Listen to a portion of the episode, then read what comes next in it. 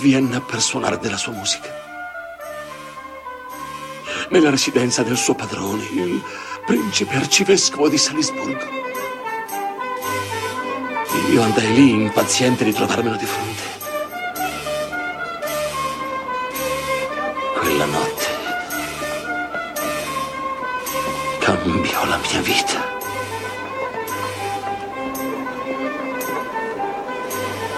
Mentre vagavo per i saloni, escogitai una sorta di giochino in cui cimentarmi. Quell'uomo aveva scritto il suo primo concerto all'età di quattro anni. La sua prima sinfonia a sette, un'opera completa a dodici. Quale traccia poteva lasciare un simile talento sopra un volto? Quale tra tutti quegli individui poteva essere lui?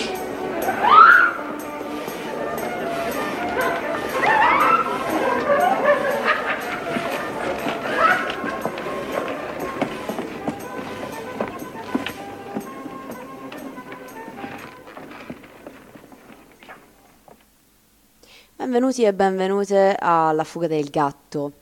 Oggi domenica 20 novembre, eh, una giornata neanche troppo fredda per fortuna, infatti stiamo meno, stiamo patendo il freddo un po' meno del solito nella Wombat Regia.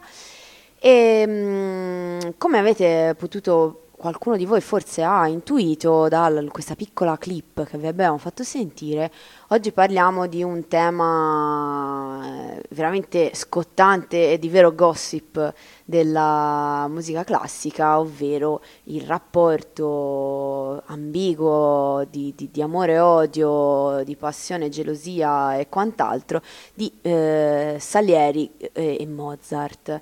Abbiamo per aiutarci a parlarne una ospite che è la nostra ospite ormai quasi fissa, Virginia.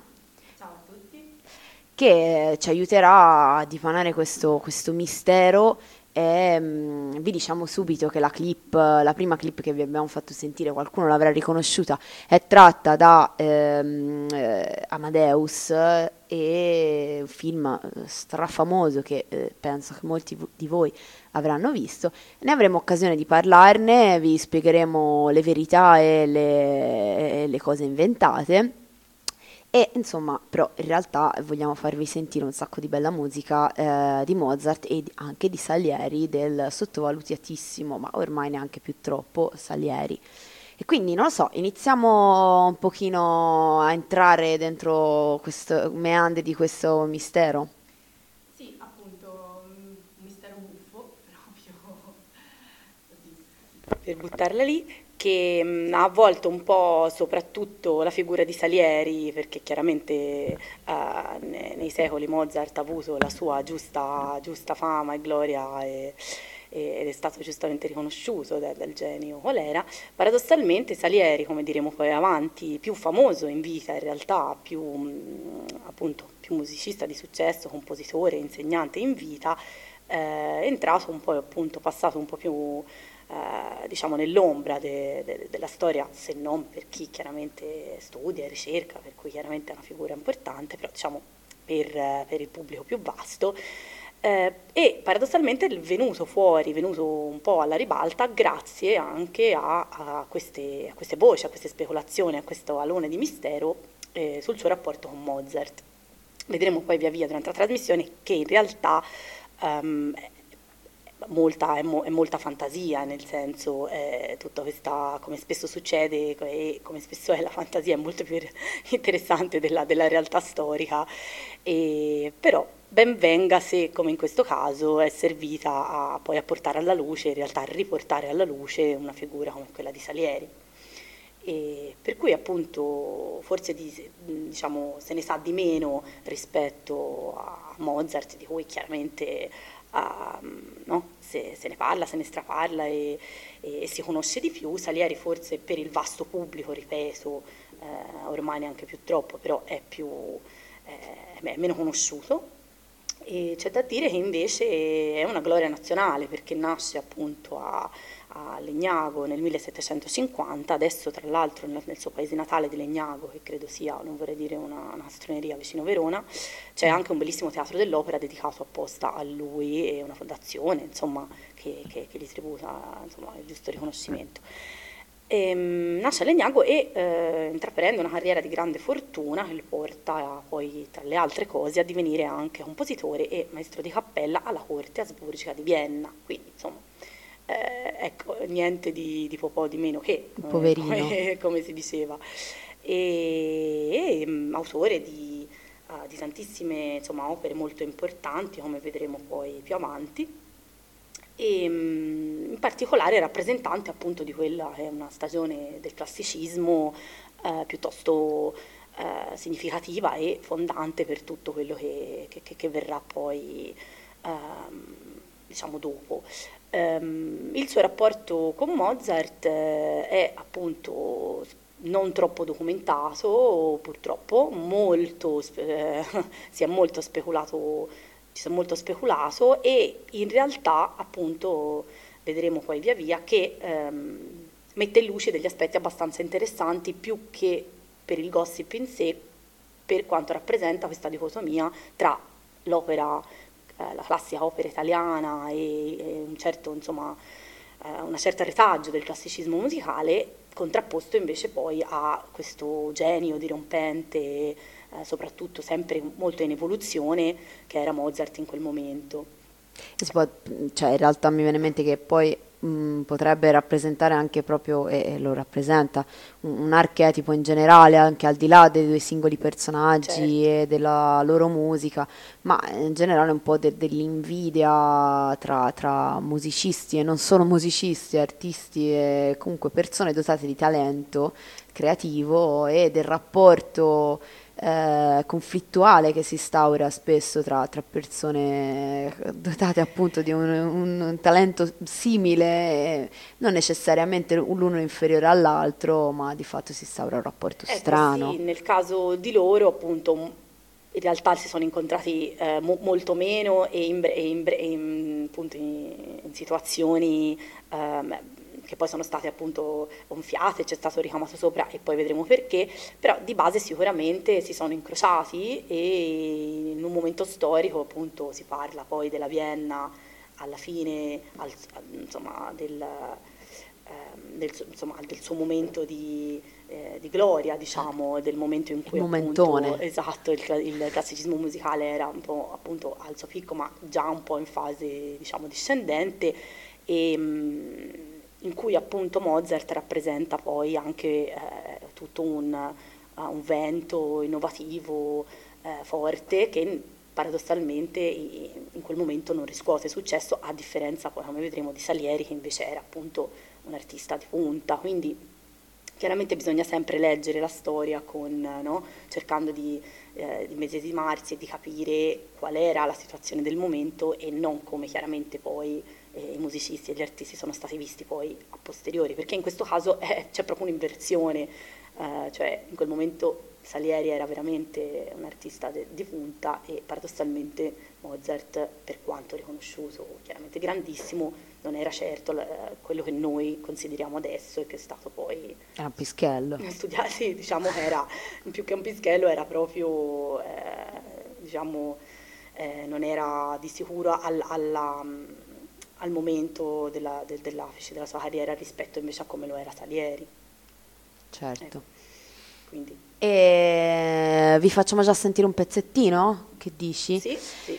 Vi facciamo sentire Mozart a questo punto, iniziamo dal appunto colui che non era all'apice della carriera, che era ancora alle prese con le sue prime cose, ma vi facciamo sentire un, una sinfonia numero uno in eh, Mi bemolle, detta la KV16, e, mh, primo tempo allegro molto, e in realtà è un pezzo che non dura tantissimo, dura mm, sei minuti buoni ve la facciamo sentire perché vabbè, è abbastanza rappresentativa e vale la pena di sentirsela.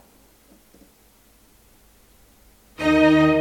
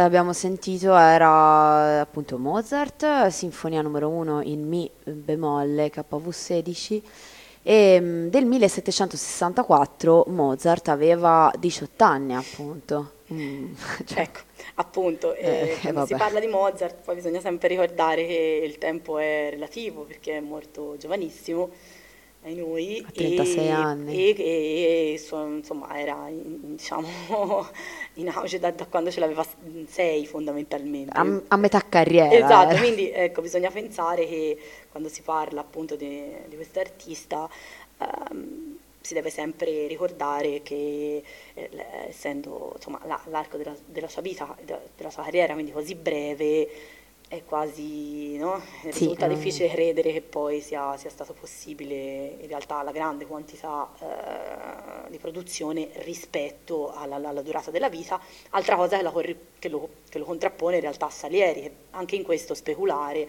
cioè eh, una, una, lunga vita per l'epoca e una lunghissima carriera. Mm. Più diluita. Sì, ecco, chiaro, in maniera ovviamente diversa.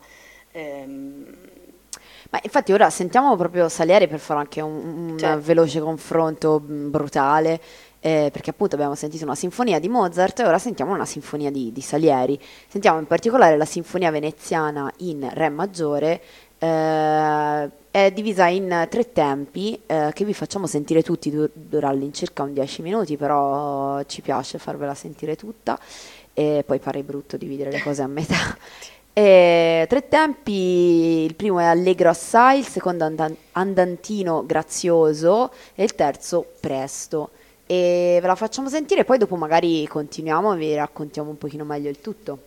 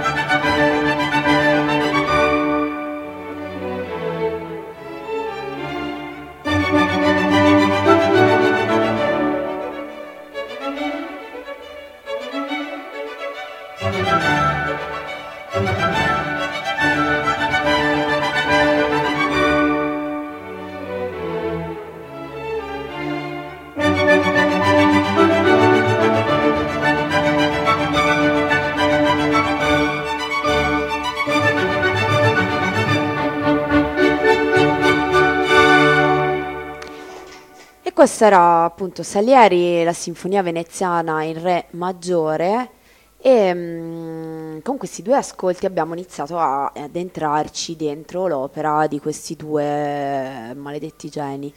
E mm, adesso iniziamo un pochino a, però, eh, a raccontarvi anche le origini di mm, questo mito eh, della rivalità tra i due, perché effettivamente finora vi abbiamo un po' parlato dei singoli e non, non, ancora, non ci siamo ancora addentrati eh, in quello che poi è diventato eh, appunto una leggenda, un mito.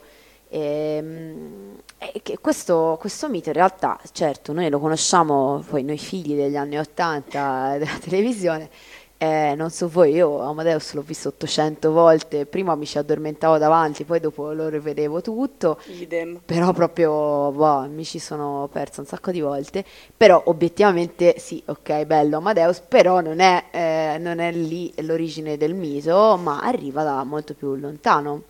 Esatto, e in realtà ha origini, questo fa- diciamo poi vedremo abbastanza falso storico, ha in realtà origini piuttosto nobili, eh, let- letterariamente parlando, perché lo scrittore russo Pushkin, con la sua piccola tragedia Mozart e Salieri, mh, mm, nel 1830 appunto dà via, dà, dà vita a questa eh, appunto a, a, questo duello, appunto a, questo, a, questa messa in contrapposizione appunto basata però su, sulla sua, fondamentalmente sulla sua fantasia. Su ipotesi. Su, su sue ipotesi, non so quanto Pushkin poi chiaramente si fosse documentato, in realtà non c'è neanche troppo, su, almeno all'epoca poi non c'era troppo su cui documentarsi, per cui... Sì, poi nell'Ottocento era, si usava a fare esatto, un po' romanzare. c'è un po' esatto, questo, questo, questo, questa fiction che Pushkin monta su questi due personaggi e di sicuro una fiction di qualità, perché si parla comunque di, un, di, di, insomma,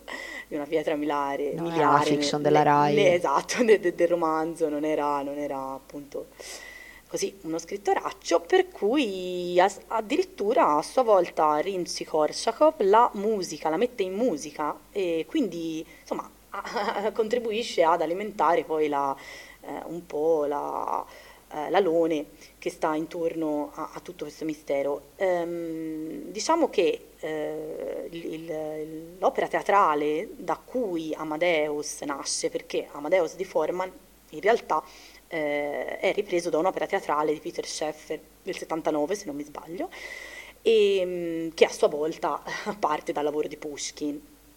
Quindi ecco, è un po' una, una, una, un telefono senza fili, una catena che si va autoalimentando eh, e che però eh, rimane di alta qualità, perché appunto da Pushkin a Korsakov a Peter Scheffer e poi finisce, in realtà non finisce, insomma ci sono tanti altri autori che ci hanno speculato, però diciamo per il grande pubblico eh, rimane nell'immaginario poi fino ad Amadeus eh, del grandissimo Milos Forman, uno dei più grandi registi della storia del cinema a mio avviso, e in particolare eh, dotato per rendere le ricostruzioni insomma, storiche e l'ambiente in maniera veramente bella. Questo non significa però che chiaramente Forman si basasse su, una storia originale, storia originale né su fatti storici eh, insomma, eh, realisticamente provati. E, e, questo è. Questi due, diciamo, diciamo, mm, questi sono i, i responsabili della leggenda sulla rivalità tra Amadeus e, Mo, eh, tra Amadeus e Salieri. Scusate. I fatti storici sono però eh, davvero, davvero, andati, come raccontato, da, da quest'opera teatrale e poi da quella cinematografica, cioè con questo Salieri invidioso e ossessionato da, dal rivale, che poi appunto se lo era fino al punto addirittura, poi come vedremo più avanti, accusato di provocarne la morte, perché una delle tesi di Pushkin è proprio l'avvelenamento, quindi proprio, siamo proprio all'estremo, cioè, Salieri avrebbe causato la morte, addirittura di Mozart.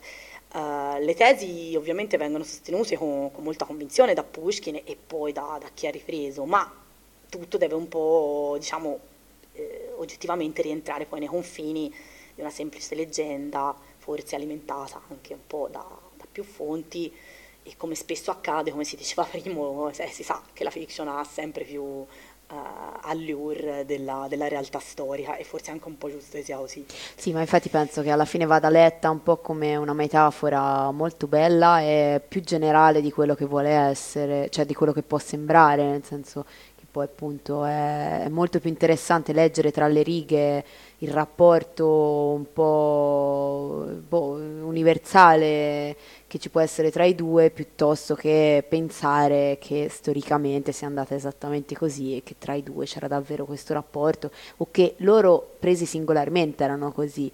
Eh, probabilmente è stato tutto un po' estremizzato, però per far capire un concetto poi interessante comunque da capire. Insomma. Certo, è chiaro che l'artista, il regista, lo scrittore uh, fa, appunto, usa una sinedoche, cioè prende una parte per il tutto per dimostrare una tesi che è quella un po' del rapporto che, che poi c'è in tutte le arti, in particolare forse nella musica classica, tra il sacro e il profano e quindi tra eh, la Pollina e il Dionisiaco, cioè nel senso eh, Salieri è stato preso un po' come rappresentante di tutta una scuola appunto musicale, formativa, didattica, contrapposta poi invece a un'altra, un'altra, un'altra visione, una, una, un, altro, appunto, eh, un altro modo che era quello di Mozart, quindi Salieri come appunto eh, rappresentante del gusto dell'opera eh, italiana, della composizione, eh, di, insomma, di un classicismo piuttosto anche appunto radicato insomma, ancora un po' alle origini,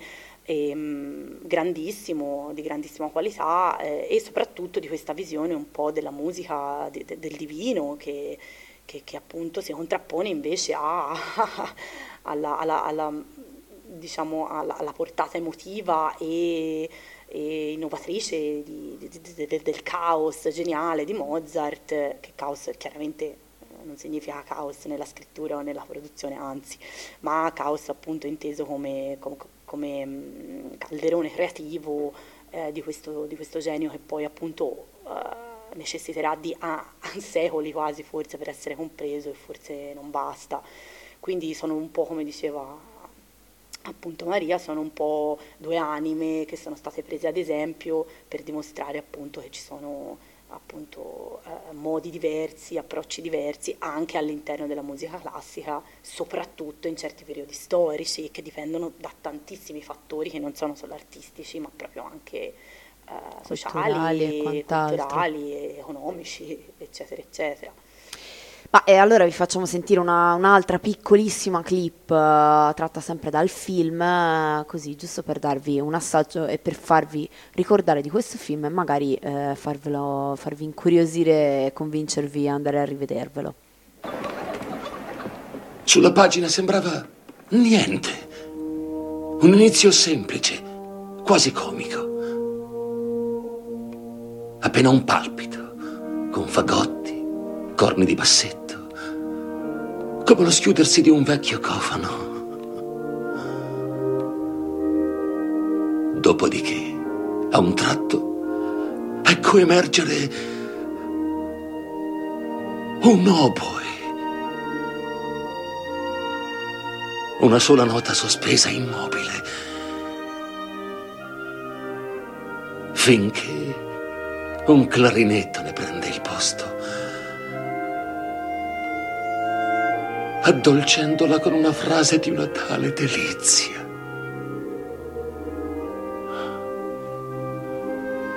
Quella non era la composizione di una scimmia maestrata. No, era una musica che non avevo mai udito. Espressione di tali desideri, di tali irrefrenabili desideri mi sembrava di ascoltare la voce di Dio. Mi scusi. Ma perché? Perché Dio avrebbe scelto un fanciullo osceno quale suo strumento? Era incredibile. Quel pezzo doveva essere un caso. E non, non era un caso. Mi spiace, caro Salieri, ma... Eh, no, poi se ne accorge comunque. Eh, lo so. Ecco sì, la clip è un po' anche appunto la spiegazione di quello che dite, insomma, l'esemplificazione di quello che dicevamo prima, cioè l'estremizzazione di, Salieri, di questa figura di Salieri ossessionato, eh, invidioso, che però idolatra Mozart finché poi non, non, lo vede realmente, non lo incontra, secondo appunto la fiction, secondo come loro se lo sono immaginato, e rimane appunto del, talmente deluso da, da, questa persona, da questo, da questo essere scomposto. E... Cosa che peraltro succede spesso, si dice che non bisognerebbe esatto, mai esatto, incontrare i propri miti. Infatti è una bella parentesi, non bisognerebbe mai, mai. E, ehm, e fa, serve un po' per far capire che eh, appunto questo, questo dono, questo, questo, questa, questa, grandissima capacità di Mozart eh, viene riconosciuta da Salieri perché chiaramente ne ha gli strumenti e a maggior ragione riconoscendolo si sa chiaramente prende atto anche della propria inferiorità.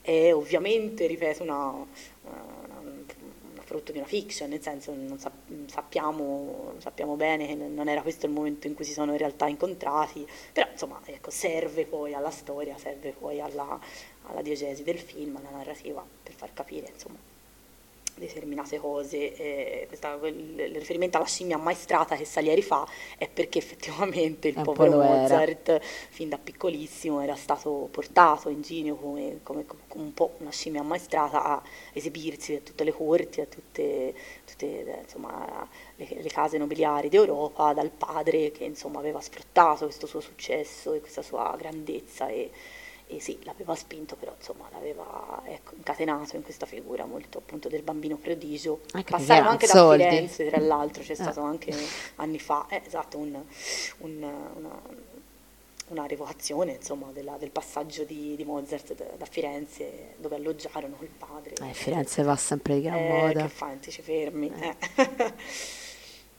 esatto, quindi però eh, la domanda che rimane è eh, Cosa c'è di vero? Cos'è che c'è di vero? Eh, se, se, proprio si vuole essere precisi, diciamo, eh, in realtà tra i due sono testimoniati, almeno ciò, ciò che resta, eh, scambi piuttosto cordiali. Eh, ricordiamo che Mozart arriva a Vienna nel 1782. Eh, sì, giusto? sì e quindi quando Salieri è comunque già maestro di cappella presso la corte degli Asburgo e ehm, quindi diciamo appunto eh, già a un livello alto, molto alto. Sì, probabilmente il massimo livello a cui si poteva esatto. pensare di arrivare al momento. Quindi, ehm, come dire, era Salieri in realtà nella posizione, storicamente nella posizione di forza, cioè comunque per quanto conosciuto, per quanto... E, e peraltro l'ha conservata, cioè non è che quando è arrivato esatto, Mozart no, gli è stato tolto qualcosa... No, anzi, cioè, Mozart ha poi sicuramente, appunto, come vedremo, tentato, insomma, di inserirsi, però un po'... Eh, po' per, appunto, per, per, il suo carattere, per il modo di porsi, per, insomma, per, il modo in cui lavorava, un po' proprio per il gusto dell'epoca che al di là dell'imperatore Giuseppe che molto lo amava, però in generale la corte, la nobiltà era comunque molto, aveva un gusto molto legato, molto di più a, a, al, diciamo, al, al, modo di Salieri. Voleva sua... essere rassicurata.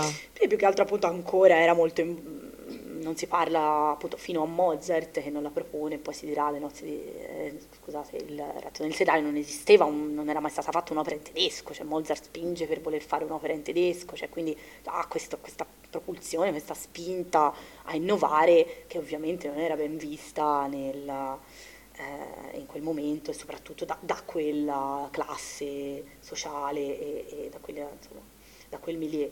Um, diciamo questo, mh, mm, eh, il primo anno appunto in cui Mozart eh, fa riferimento a Salieri è in realtà del 1773, quindi eh, prima di arrivare a Vienna, e anno in cui decide di dedicare eh, a Salieri delle variazioni al piano sul tema del mio careadone, tratto appunto dalla Fiera di Venezia de, insomma, del compositore italiano. Eh, diciamo appunto che questi anni di, pochi anni, sei di differenza che, che hanno, eh, avevano però peso perché appunto Salieri era già più avanti nella sua, nella sua, carriera effettivamente, aveva già conquistato la fama presso la corte e i, i suoi successi teatrali erano già insomma più che, più, più che conosciuti. Basti pensare appunto a opere come l'Armida, l'Europa riconosciuta, Falstaff, ossia le tre burle, eh, diversamente appunto da Mozart che in realtà al di là della sua carriera poi giovanile e eh, insomma salisburghese quando arriva a Vienna deve ancora un po' ancora dimostrare appunto di essere effettivamente eh, all'altezza de, della sua fama di, di, di, di enfant prodige. Certo, e mm, io direi a questo punto sentiamoci due pezzi, li, pensavamo di farveli sentire attaccati, no? Giusto? Sì, sì, uno Perché almeno li confrontate anche più direttamente e sono due, due estratti da due opere, in realtà non le più, non le più conosciute. Allora, Salieri vi facciamo sentire eh, un'aria mm, per soprano dall'Europa riconosciuta, un'aria che eh, chi, chi ascolta musica classica e opere lo sa che spesso si, si cerca di, cioè per, per, chiamare un'aria non si chiama con un numero o una cosa, ma gli si dà un, boh, un nometto che più o meno faccia capire di quale pezzo si parla e questa si chiama Numi Respiro a Lo Sento. Boh, perché Ecco, eh, fa- tratto dal si fa così. Esatto. E la- l'Europa riconosciuta è tra l'altro l'opera che fu scelta per l'inaugurazione del teatro alla Scala di Milano eh, nel 1778, quindi insomma un po' un onore, un onore abbastanza prestigioso. Per, per usare un eufemismo. E proprio questo lavoro, poi sentirete, ci trasmette proprio la, la- la grande maturità in realtà di questo compositore che con virtuosismi un po' tipici de- de- del bel canto e con queste colorature anche un po' ispirate tra l'altro a maestri come Gluck e insomma ad altri del proprio periodo. Quindi insomma si parla sempre, ricordiamoci, eh, che contrapposto a Mozart ovviamente è inarrivabile, però si parla sempre di un, di un autore di grande prestigio, ecco, di grande maestria. Eh, ma poi insomma lo sentiremo, un pezzo anche eh, che qui viene, nella registrazione che sentiamo è il soprano che lo esegue è Diana Damrau, mm, che mm, boh, vabbè, eh, insomma è una signora soprano e il pezzo lo sentirete anche di una certa difficoltà, insomma, ma al di là della, della questione virtuosa è insomma un pezzo notevole. Invece di Mozart, eh, a seguire vi facciamo sentire un pezzo molto piccolino eh, tratto dal Ratto dal Serraglio, appunto, di cui vi abbiamo parlato. E è un pezzo strano perché appunto, è- essendo un'opera in tedesco, eh, vi farà un po' strano sentirlo perché insomma non- siamo più abituati ad esempio al flauto magico, ma invece Ratto dal Serraglio è un ascolto un po' ostico anche per noi adesso, figuriamoci per eh, il 1782 in cui è stato mm, eh, portato in, in scena. E mm, ora io il mio, tedesco è veramente una merda. eh, comunque, questa è una rappresentazione da cui abbiamo tratto del 1994, quindi abbastanza recente, di eh, Gunther Webel. ehm, che non so, fra l'altro, non- non- mi sono dimenticata di guardare se è un baritono o addirittura un basso. Comunque, insomma, sentirete, c'ha delle belle profondità nella voce e il, l'aria è, mm, mm, si, si- si chiama o Vai will ich triumphieren boh, cioè prendetelo con le mole perché Va, va davvero benissimo. ve lo metteremo sul sito del- Chi come si chiama tedesco eh, capirà. faccia eh. finta di niente E appunto Ratto del Serraglio KV 384 e vi facciamo sentire però prima iniziamo da Salieri l'Europa riconosciuta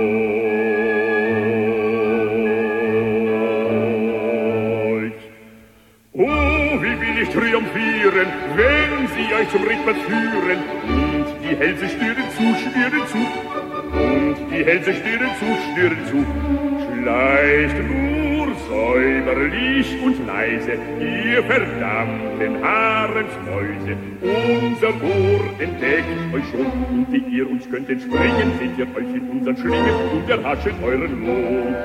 Und erhaschet euren Lohn. Vielleicht nur säuberlich und leise, ihr verdammten Haarensmäuse. Unser Ohr entdeckt euch schon, entdeckt euch schon, entdeckt euch schon. Oh, wie will ich triumphieren, wenn sie euch zum Richtplatz führen. Hälse stieren zu, stieren zu. Und die Hälse stieren zu, stieren zu. Hüpfen will ich, lachen, springen und ein Freudenliedchen singen.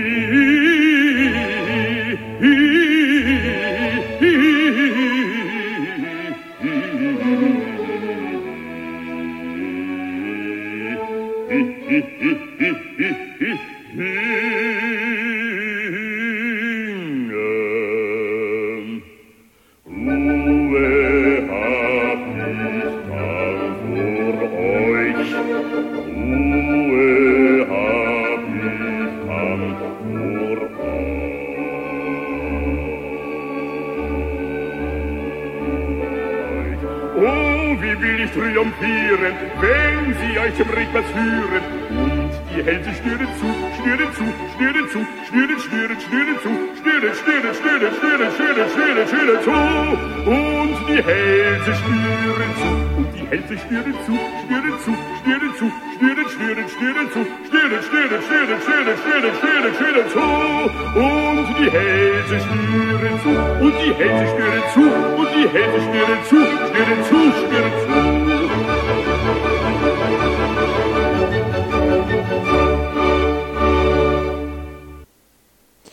Questo era il- quest'ultimo che avete sentito, il ratto del serraglio, e mentre prima era l'Europa riconosciuta di Salieri. È bellissimo perché mi piace, ho sempre sognato di poter eh, fare come la barcaccia, che sono, è la mia trasmissione preferita Sì. di Radio 3, poter Viva. parlare di gossip e dell'opera. Sono molto contenta. Ehm, allora, eh, diciamo appunto, il ratto nel serraglio, eh, ecco, è, appunto è da considerarsi fondamentale nel, nel percorso di Mozart, proprio perché su sua insistenza ehm, l'imperatore Giuseppe appunto accettò di, di commissionargli un'opera in tedesco, eh, che ora detta così non sembra niente, ma per l'epoca appunto era una cosa piuttosto in- insomma, inconcepibile eh, che l'opera, eh, la cui lingua era sempre stata e per, per moltissimo rimarrà l'italiano, eh, soprattutto ne- negli ambienti appunto di corte. Quindi ecco, se un teatro più, tra virgolette, borghese o popolare aveva magari già accettato visto opere buffe piuttosto che piccole pièce in tedesco, eh, in realtà l'opera appunto delle, delle grandi corti e de- del circuito alto appunto non aveva mai accettato appunto un'altra lingua che non fosse l'italiano. Per cui eh, quest'opera è appunto un po' gra- groundbreaking, come dicono gli americani, eh, di rottura in questo senso e fortemente voluta da, da Mozart. Mm, questo è un aspetto che in realtà nel film di Forman si, si- si vede abbastanza bene, insomma è un aspetto che è abbastanza ben rappresentato. Ehm, non solo eh, il problema era la lingua, ma era anche il, il- il contenuto, no? Cioè, eh, ratto nel serraglio, cioè il serraglio, sappiamo tutti bene, eh, ecco, penso che cos'è, e quindi insomma portare alla corte di Vienna un'opera in tedesco che parla di un serraglio, di tutto quello che avviene, ecco, insomma, eh, non si era mai, non Di si era più mai turco. visto. Esatto, le, le famose cose, non a caso si dice no, vengono cose turche, appunto. E, mm, eh, un insuccesso in realtà eh, in questo senso, cioè non tanto di, di critica che all'epoca non era, non era ancora troppo eh, considerata, ma proprio di presa, ecco, perché paradossalmente un altro tipo di, al- altri tipi di teatro e di spazi l'avrebbero un po' più tollerata, invece proprio quella- quell'ambiente lì, eh, al di là del- dell'imperatore che era abbastanza era appunto infatuato di Mozart, in realtà appunto fu, fu abbastanza un insuccesso, fu abbastanza rifiutato e mise un po' un attimo, uno- un- cioè, insomma, un freno anche a, a questa partenza esplosiva che Mozart avrebbe potuto avere. Ehm, I due, vabbè, eh, sì, sì, appunto, loro due, Mozart e Salieri, a questo punto iniziano ad avere dei piccoli eh, screzi o comunque diciamo che si inizia a intravedere un motivo eh, di, di- di- di contendere. Esatto, se, appunto, ehm, come avevamo detto, eh, al di là de- della stima reciproca, insomma, del- dei tributi che, che- uno aveva reso all'altro, ehm, appunto, in realtà effettivamente eh, non mancarono poi momenti di, eh, insomma, testimoniati, che- realmente avvenuti di tensione. Eh, nel 1790 addirittura Mozart accusò Salieri eh, di, di- di plagio ecco, e di voler, eh, eh, fi- fino a voler insomma, attentare alla sua vita, cioè lo accusò proprio di attentare alla sua vita, in realtà a causa della preferenza concessa a- all'italiano per quel che riguardava l'insegnamento della musica alla principessa del Württemberg, quindi eh, diciamo che l'ira di, di Mozart era stata scatenata un po' da, questo, eh, da questa concessione che era stata fatta a Salieri rispetto a lui dell'insegnamento, eh, che però rientra un po' nella logica, perché comunque appunto come si diceva Salieri era eh, un grado più alto ne- Stimato. nella carriera ed era già era, era appunto maestro di, di cappella di corte e quindi era anche un po' tra virgolette normale che i nobili della cerchia della corte gli affidassero l'educazione musicale de- dei propri figli piuttosto che eh, insomma, dei relativi. Per cui ehm, ecco, questo è stato effettivamente un, un- un momento di screzio. E eh, un altro episodio significativo in questo senso è quello re- relativo alla rappresentazione delle nozze di Figaro, che è eh, l'opera successiva a eh, ratto nel serraglio che debutta nel, nel maggio del, sette- del 1786 eh, presso il Burg Theater di Vienna, scusate la pronuncia, e anche qui l'accoglienza non fu, non fu positiva perché sebbene che Mozart, po' scottato dall'esperienza delle nozze di Figaro, avesse accettato poi di, eh, di prendere un libretto d'opera in italiano, il contenuto era però di nuovo piuttosto innovativo e provocatorio e comunque diverso da, da invece i temi alti che autori come Salieri e i suoi contemporanei avevano sempre proposto al teatro di corte.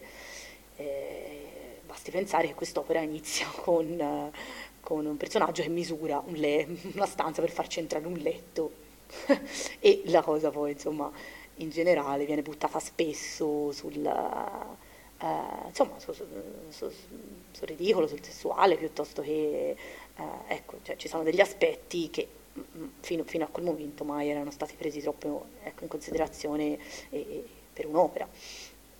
Quindi ecco, ehm, un altro, un altro, un un altro insuccesso, eh, diciamo comunque l'accoglienza anche, di, que- anche che gli fu tributata, questa che poi è rimasta una delle opere più famose paradossalmente di Mozart, eh, non fu certo positiva nemmeno in questo caso. Questa volta invece questo insuccesso non viene, viene appunto male accolto dal padre di Mozart, Leopold, eh, che accusa Salieri di aver boicottato diciamo, eh, un po' quest'opera presso il pubblico, spinto da, eh, da gelosie, insomma, da, da invidia. E Quindi de- de- del vero c'era effettivamente. questo caso, cioè, c'è- il vero è questo, cioè Leopold lo accusò. In realtà, se poi andiamo poi a vedere, ci sono de- delle altre, insomma, de- degli altri studi, delle altre teorie che hanno rilevato che Salieri in quel momento si trovava in Francia e quindi difficilmente avrebbe potuto architettare un, un bocottaggio alla corte di Vienna. Sicuramente, magari, non so, diciamo, volendoci così speculare, forse diciamo, non gli dispiaceva se, se, Mozart andava incontro a un insuccesso, però di base, ecco, accusato, insomma, che ci fosse poi una sua reale... non importava poi che fosse Salieri a bocottarlo, perché appunto bastava il gusto dell'epoca che non, non, era, non, era, favorevole in realtà. Eh, ma il padre di Mozart era un po' rigidino. Eh sì, non la prendeva proprio bene. E appunto un altro aspetto che spesso si è voluto contrapporre, appunto, eh, si è voluto appunto, mettere in luce della contrapposizione tra i due è quella dell'etnicità proprio della loro, dell'origine della loro musica, no? mettendo da una parte la tradizione de, de la, del classicismo, dell'opera italiana di Salieri e dall'altra questo germanesimo mozartiano che sarà poi paradossalmente all'origine anche di, eh, no, di, di, di, tutta una concezione che appunto, avrà bisogno di molto molto tempo se si pensa fino a Weber e, e, e Wagner, no? si, non, non, non, verrà appunto ritirata fuori questa, non verranno ritirate fuori queste etichette né queste definizioni, quindi anche in questo già Mozart si, si percepisce già il genio di ecco, di, di, no? di, qualcuno che aveva poi messo i semi per qualcosa che, che fondamentalmente avrà bisogno di, insomma, di, un altro secolo per poter, per poter, fiorire. Si pensa anche, non so se l'ho già detto, che Salieri era stato, sarà poi anche maestro di personaggi come Beethoven, insomma, quindi ecco, non è che aveva però poi niente da, da invidiare sul momento, mm. insomma. Direi proprio di no. Anzi. Ma eh, a questo punto io eh, farei sentire il, pezzettino da, dalle nozze di Figaro. Abbiamo appunto, prima hai, hai, accennato alle misurazioni del letto, infatti noi vi facciamo sentire esattamente questo, l'inizio dell'atto primo. E, mm, e ci iniziamo a, a, a, avvicinare alla fine della trasmissione, quindi iniziamo un po' più a correre. Intanto sentitevi questo e poi andremo avanti su, sul resto.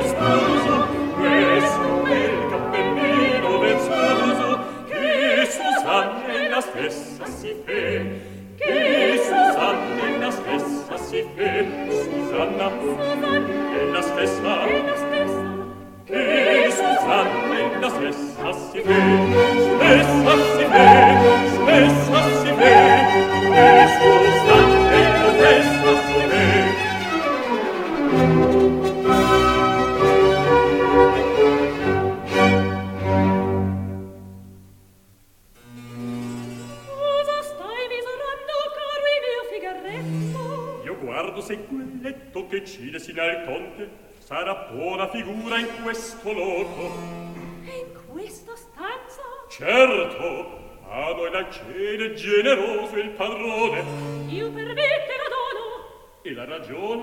La ragione non qui. Perché non puoi far che passi un po' qui? Perché non voglio. E qui osservo ma non capisco perché tanto ti spiace la più comoda stanza del palazzo. Perch'io son la Susanna e tu sei pazzo. Grazie, non tanti elogi. Guarda un poco, si potria si star meglio in altro loco. Finita un po' brutale, eh, la clip l'ho trovata era un po' brutalizzata. E ci sarebbe da ridere su, sull'italiano di, di, di Figaro, però vabbè, non siamo alla barcaccia e quindi ve lo risparmieremo. E andiamo avanti appunto parlando velocemente della, del perché poi alla fine loro due, comunque Mozart e Salieri, si trovavano insieme alla corte a Vienna, che non era un caso insomma. No, i destini musicali dei due sono più volte incrociati proprio anche per volontà de- dell'imperatore che li aveva al soldo, diciamo più saltuariamente Mozart e in maniera fissa Salieri.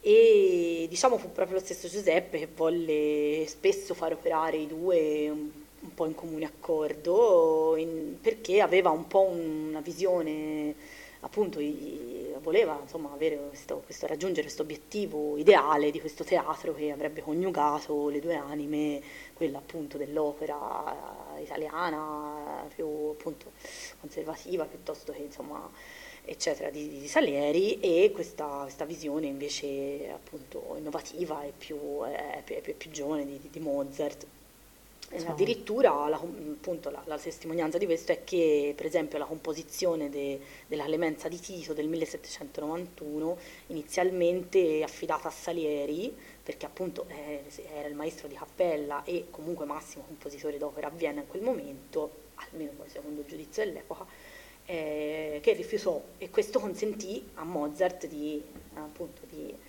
in realtà di subentrare, di, di divenire l'autore di, questa, di quest'opera, della musica di quest'opera. Quindi eh, non, non, bisogna poi dimenticare che Salieri spesso dirige le composizioni sacre di, di, Mozart, tra cui in occasione dell'incoronazione di Leopoldo II e Maria Luisa a Praga, e, eccetera, eccetera. Insomma, eh, addirittura l'ultima lettera di Mozart, che è datata 14 ottobre del 1791, getta una luce abbastanza chiara su, sul rapporto tra i due. Cioè, Mozart rivolge delle frasi a Salieri che, che, era spettatore del suo ultimo lavoro, il flauto magico, dimostrando in realtà affetto nei suoi confronti e dicendo che Salieri aveva apprezzato l'opera. Quindi cioè, forse questo un po' chiude e leva la definitiva... Alla fine si voleva bene. Un po' volevamo se bene, nel senso anche un po' per forza o per amore, poi erano stati costretti in realtà in momenti... Ma sì, ma che erano forse, forse appunto... E in realtà... Eh, Pushkin eh, cioè aveva quindi, insomma, da, da, c'era andato peso, come dire, sul, sul, sul, tutto e aveva un po' appunto esagerato questo, un po' come diceva Maria prima, un po' per dimostrare forse anche, insomma, in realtà delle, delle tesi interessanti su, su, sulla musica stessa e sull'arte, insomma, usando questi due personaggi un po' come dei, appunto, degli esempi, no? rappresentativi.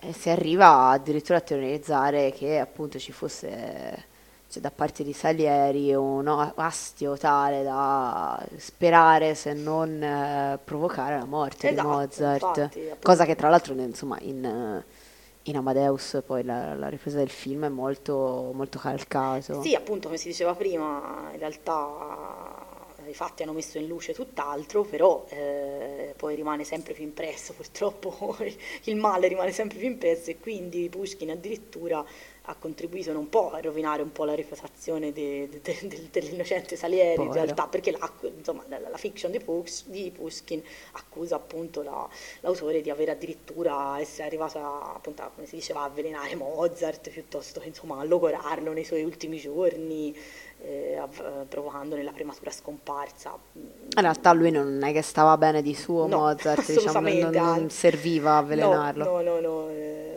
già la, la, moglie, insomma ci sono testimonianze della moglie, lettere appunto nella cerchia di amici che erano già da tempo preoccupati per le condizioni di salute, sempre più visibilmente precari, di Mozart che a soli 36 anni eh, insomma, eh, erano, veramente, erano veramente disastrose, aggravatesi poi nel, nel corso dell'ultimo anno e dovuti a una serie di fattori che le ricerche storiche hanno poi man mano rivelato e malfunzionamento dei reni piuttosto che non, non, non sano sviluppo corporeo, una congenita debolezza, insomma essere stato trascinato poi da piccolo per tutta l'Europa al freddo, insomma era proprio, forse non aveva contribuito ecco, al suo, alla sua salute.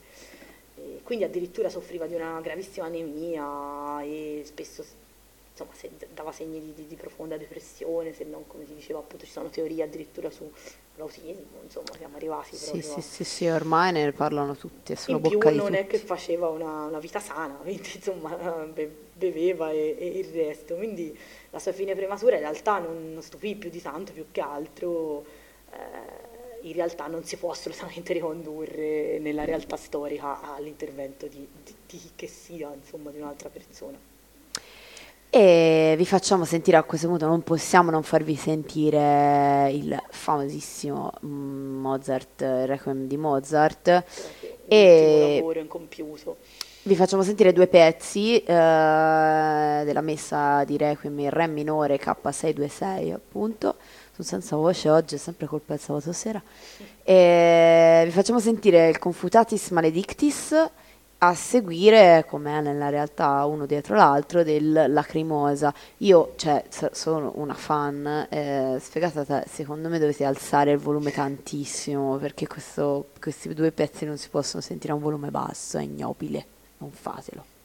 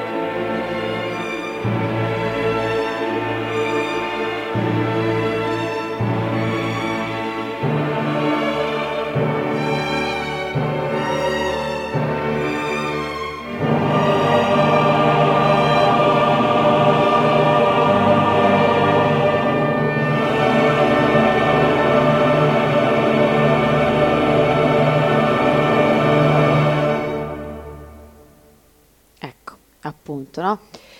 E quindi dopo il Requiem di Mozart, eh, la messa del Requiem appunto, dobbiamo per dovere di cronaca e anche perché insomma non è che fa proprio schifo, farvi sentire anche il Requiem in Do minore per solisti, coro e orchestra di eh, Salieri. Eh, pezzettino questo qua di 6 minuti circa che ehm, viene chiamato Dies Irae. E, um, ci mancano pochi altri ascolti, siamo, ci mancano solo tre ascolti e poi vi stupiremo con, con un, un fuoco d'artificio finale. Sì, un'esplosione finale. E, um, pre- intanto sentitevi questo di Essira di Salieri.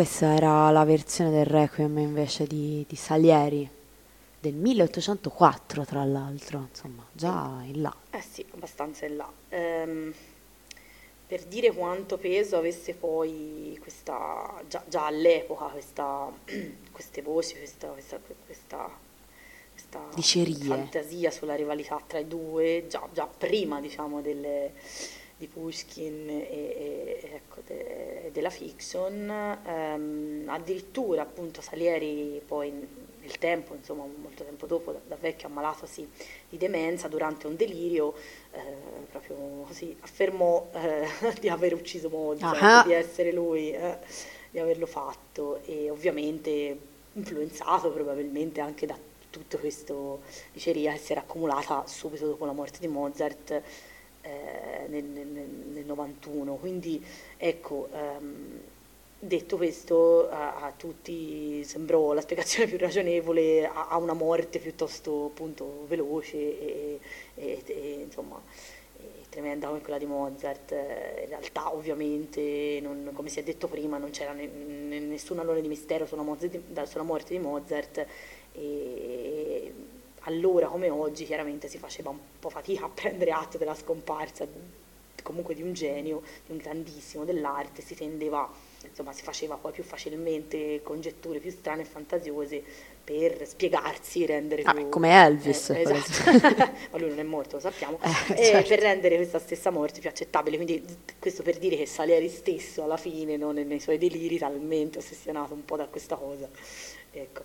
E, e, insomma niente, come detto, appunto, a, a- parte alcuni screzi, mh, Salieri effettivamente non solo nutrì Marancore, ma gli fu appunto pare, come si, come si evince da, da- dai carteggi, dalle lettere di Mozart, sinceramente amico, insomma aiutandolo anche poi in diverse occasioni, essendo poi lui effettivamente quello più, a- più alto in Messo grado di meglio. carriera in quel momento. Quindi, e Salieri viene appunto oggi rivalutato, come si diceva molto, anche alla luce di, insomma, di studi e, e di nuove testimonianze che aiutano anche meglio a comprendere appunto l'importanza della, della sua influenza come compositore. Poi dobbiamo fare l'ultimo, il cenno che, che ormai abbiamo deciso che faremo sempre. C'è una citazione che dobbiamo fare in tutte le Sempre. puntate di qualsiasi cosa parleremo. La troveremo sempre e non sarà probabilmente difficile e molti di voi sicuramente si ricorderanno che in una puntata dei Simpson talmente questo, questo duello tra Salieri e Mozart è diventato appunto famoso che in, una- in un episodio addirittura inserito mi sa di una puntata di Halloween dei Simpson ci sono il duello tra Salieri e Mozart. Ovviamente Lisa Simpson è Salieri e Bart è Mozart. Chiaramente non poteva essere non poteva non essere così. Quindi insomma ecco talmente entrato nell'immaginario pop il buon vecchio Matt Groening Decidete voi se stare per Lisa o per Bart. chiaramente non è, non è difficile Eh, eh. Va bene, ehm, vi facciamo sentire adesso un pezzo per farvelo sentire, non perché abbiamo da raccontarvi qualcosa di particolare in merito, ma perché ci piace, del flauto magico. Perché insomma non si può parlare di Mozart e non far direi. sentire il flauto magico. E di nuovo torna il maledetto tedesco. Eh, Ach, ach, ich, Fuß. Eh, sempre per eh, soprano, una super soprano, Lucia Pop, del- in una registrazione del 1969, eh, nel ruolo di Pamina, ovviamente, secondo me un pezzo veramente, veramente bello.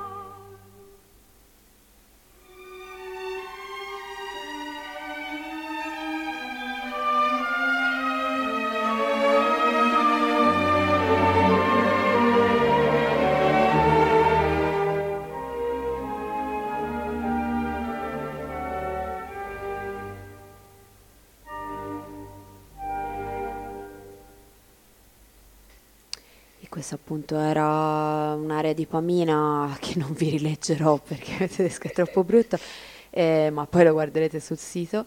Ehm, tratto appunto dal flauto magico.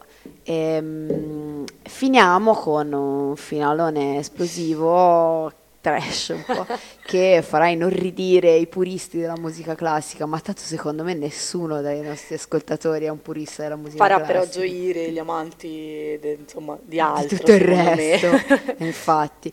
Perché è un ascolto di due personaggi buffi brasiliani, perché dobbiamo fare una dedica, Sì, dedicata al Brasile. È- E che sono Edson Cordeiro e Cassia Heller. Io ho, mh, sono stata a un seminario di, di Edson Cordeiro, che è una persona bellissima, secondo me, è un controtenore brasiliano che ha esordito negli anni 90 eh, con queste cose che ora andrete a sentire, poi dopo è diventato un po' più serio. Dice, oddio, insomma, diciamo che ha sempre alternato entrambe le cose, però insomma, è secondo me è un controtenore di tutto rispetto e dopo ha fatto insomma, diversi brani più seriosi che potete andarvi a vedere su YouTube, tra cui anche altre cose di Mozart eh, interessanti. Ma questo qui è un- una sua interpretazione che fa con Cassia Heller eh, di, eh, fondendo il- la Regina della Notte, la celebre aria della Regina della Notte eh, del flauto magico, sempre con attenzione, I can get no satisfaction. e appunto dobbiamo fare questa dedica perché non possiamo non No, farla. no, no, è obbligata. Allora, questo è dedicato al carissimo Bruno che ci ascolta oggi dal Brasile e che ci manca molto. Quindi, eh, Bruno, questa qui è, è per te. Eh, so, so che apprezzerai. Io non lo conosco, ma se già il fatto che ci ascolta dal Brasile me lo fa stare simpaticissimo. e, E lo è, quindi... lo è. e quindi niente, vi salutiamo con questa perla e vi lasciamo a 3000 siepi che oggi sarà una puntatona dove vi racconterà di alcune cose molto divertenti che non vi posso anticipare anche perché in realtà non me le hanno dette tutte. Spoiler, no Eh, spoiler. no, infatti però vi eh, consiglio vivamente di rimanere e noi ci risentiamo invece domenica prossima, sempre intorno alle 4 e mezzo con la fuga del gatto. Ciao ciao! Ciao a tutti.